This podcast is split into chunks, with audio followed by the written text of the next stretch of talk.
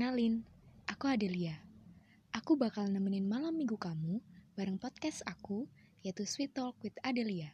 Enjoy!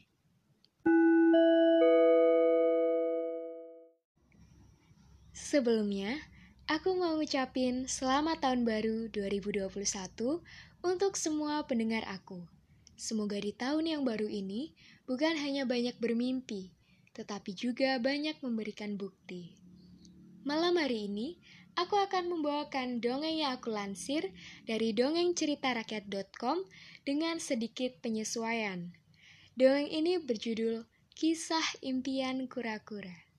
Yang pastinya, dongeng kali ini aku rasakan relate banget sama kita semua, terlebih dalam menyambut tahun yang baru ini. Tanpa berlama-lama, langsung aja kita masuk ke ceritanya. Selamat mendengarkan.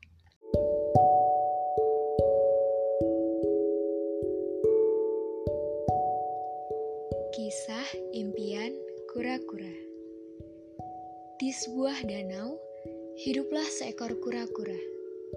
Ia selalu berada di sana dan tak pernah pergi ke mana pun. Suatu sore, kura-kura duduk sendiri di sebuah batu tepi danau. Tiba-tiba, seekor kupu-kupu terbang melintas.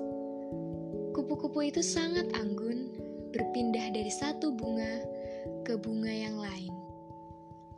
Alangkah indahnya kupu-kupu itu.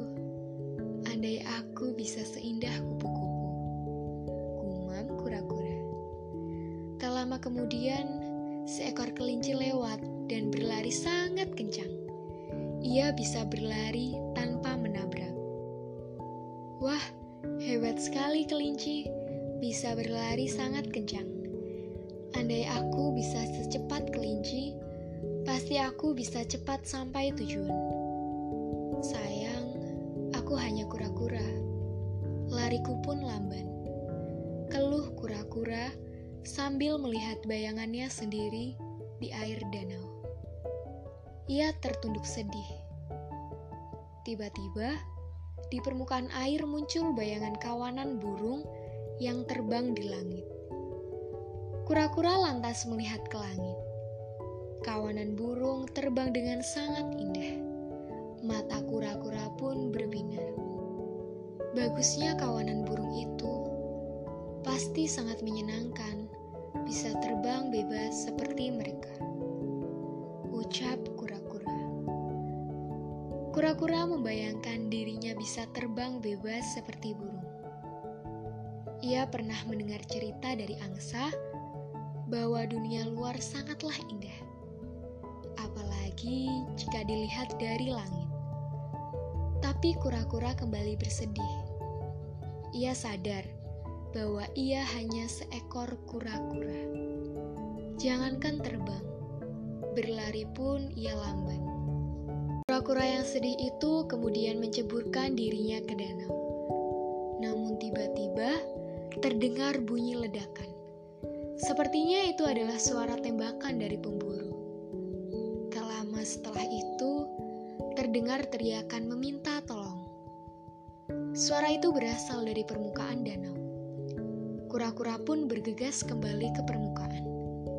Benar saja, di sana ada burung yang tadi terbang di angkasa. Burung itu tampak kelabakan karena tak bisa berenang.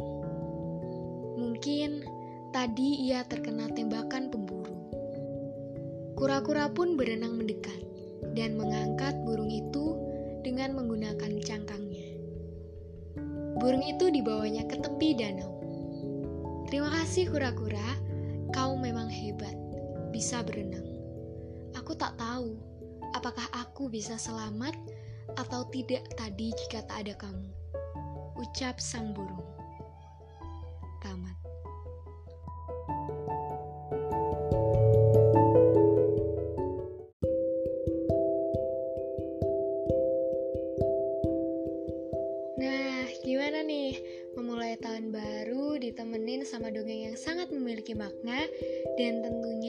Dibawakan secara spesial di Sweet Talk with Adelia.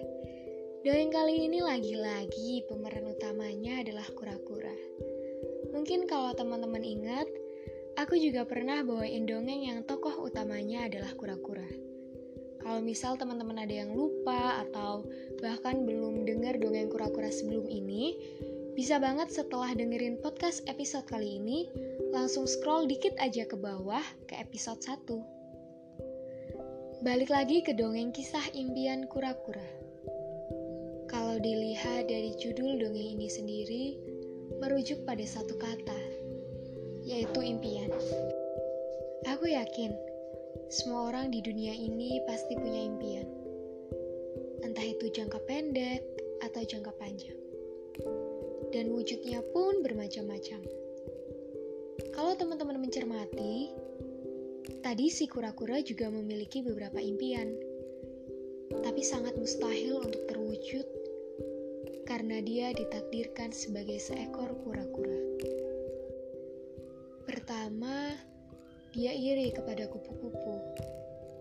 Dia bilang dia tidak seindah kupu-kupu. Dan itu benar. Sampai kapan pun, dia tidak akan bisa menjadi seekor kupu-kupu.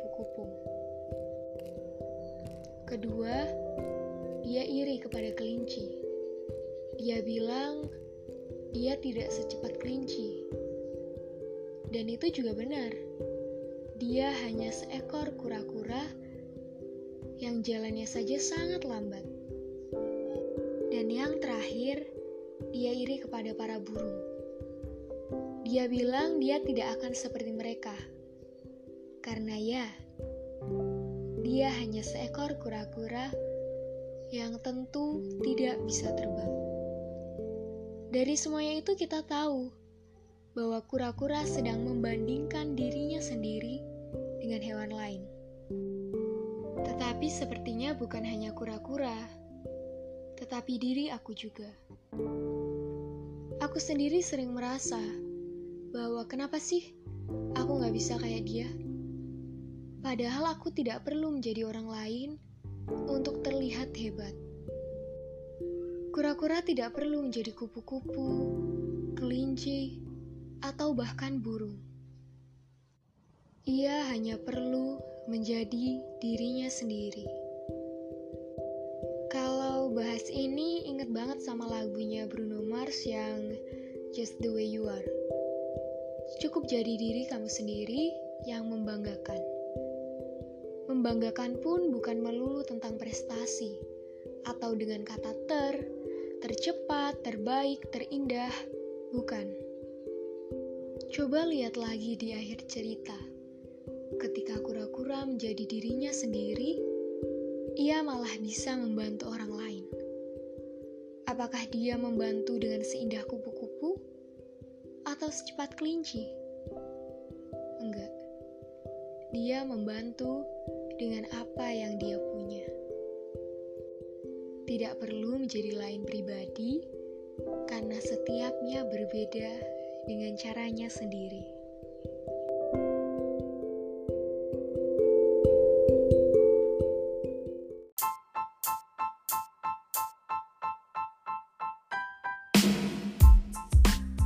Terima kasih buat yang udah nyempetin waktu untuk mampir dan dengerin podcast aku. Semoga dari setiap kata yang diucapkan dapat menjadi sesuatu yang berguna, terutama untuk kamu pendengar setia Sweet Talk with Adelia. Kalau ada saran, kritik, atau bahkan mau curhat colongan, bisa banget hubungi email sweettalk.bca.gmail.com. Aku Adelia, terima kasih dan happy weekend!